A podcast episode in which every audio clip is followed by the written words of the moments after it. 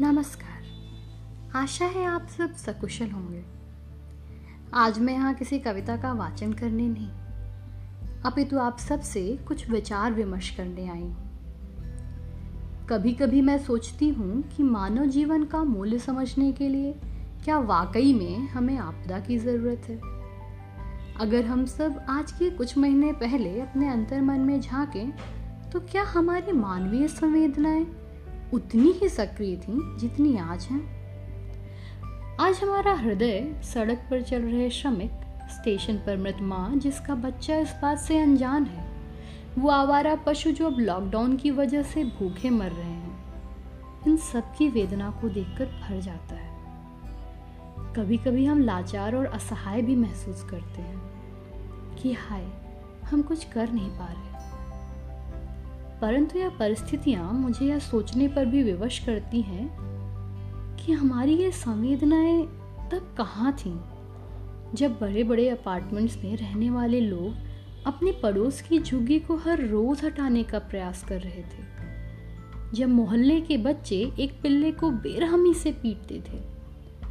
जब किसी कारणवश आपकी बाई, चौकीदार, ड्राइवर नहीं आया तो आपने उसे काम से निकाल दिया। कभी आपने उससे पलट के पूछा कि वो किस हाल में है आपने घर बनवाया और घर बनवाते ही आप सोच में पड़ गए कि जितनी जल्दी हो ये झुग्गियाँ आपके इलाके से हट जाएँ।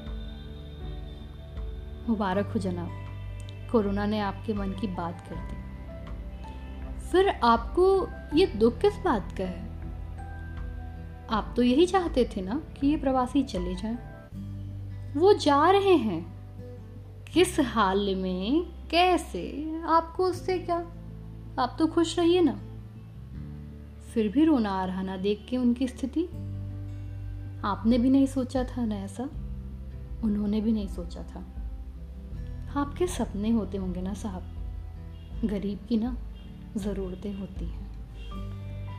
यही ज़रूरतें मजबूर करती हैं उन्हें पलायन करने को।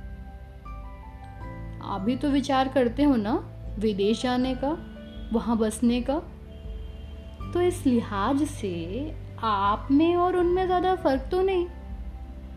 फिर ज़िंदगी भर आपने उन्हें समाज का एक दोयम तबका क्यों समझा? इस बात पर ना मुझे रहीम जी का एक दोहा याद आता है। रहीमन देखी बड़ेन को लघुना दीजिए डार। जहाँ काम आवे सुई कहाँ करे तरबार हमने आजीवन बड़ी चीज़ों का इतना महिमा मंडन किया कि ये भूल गए कि जीवन की मूलभूत कड़ियाँ और जरूरतें अति सूक्ष्म और लघु हैं।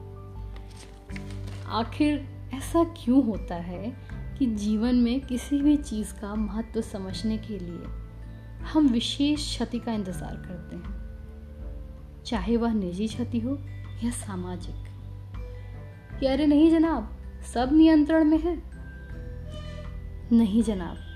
आपको बस लग रहा है कि सब नियंत्रण में है। वास्तविकता को देखने की कोशिश कीजिए। यदि हमने शुरुआत से ही इन्हीं लघु चिंताओं, ज़रूरतों, जिम्मेदारियों, लोगों और आशाओं पर ध्यान दिया होता ना तो मैं ये नहीं कहती कि आपदा टल सकती थी। नहीं, पर हाँ परिस्थितियाँ निश्चित ही बेहतर होती। वो कहते हैं ना बूंद बूंद से घड़ा भरता है। हमारे आपके द्वारा प्रतिदिन किए गए यही प्रयास ही तो बड़ा बदलाव लाते हैं। आखिर तत्कालीन परिस्थिति भी तो इसी का नतीजा है। खैर, तब हम नहीं चेते, पर अब भी वक्त है। वरना क्या पता हमारी आज की भूल का हमारी आने वाली पीढ़ी को जाने क्या अंजाम भुगतना पड़े। हम इंसानों की ना एक बेहतरीन आदत है। यदि किसी चीज़ से हमारा वर्तमान खराब नहीं हो रहा, भले ही भले ही वो भविष्य को काल का ग्रास बना दे, हम उसे नज़रअंदाज करते हैं। ये सोचकर कि तब की तब देखेंगे। एक और दोहा याद आ गया कि करत करत अभ्यास ते जड़मती होत सजान, रसरी आवत जात है, सिल पर पड़त निशान। कामयाबी और सफलता के व्याख्यान के लिए। कितना अच्छा दोहा है ना? तो हम अपनी असफलता के पीछे की, हमारी प्रतिदिन की मेहनत का श्रेय लेने से क्यों कतराते हैं? जहाँ गलतियाँ मनुष्य प्रवृत्ति हैं, वहीं आत्मबोध से बड़ा कोई ज्ञान नहीं। सिखाया तो यही गया था बचपन से कि गलती मानने वाला इंसान कमज़ोर नहीं होता। तो अब हम क्यों डर रहे हम क्यों आरोप प्रत्यारोप में पड़े हैं? जबकि हमें पता है यह समय समाधान ढूँढने का है। यह समय है आत्म परिवर्तन का।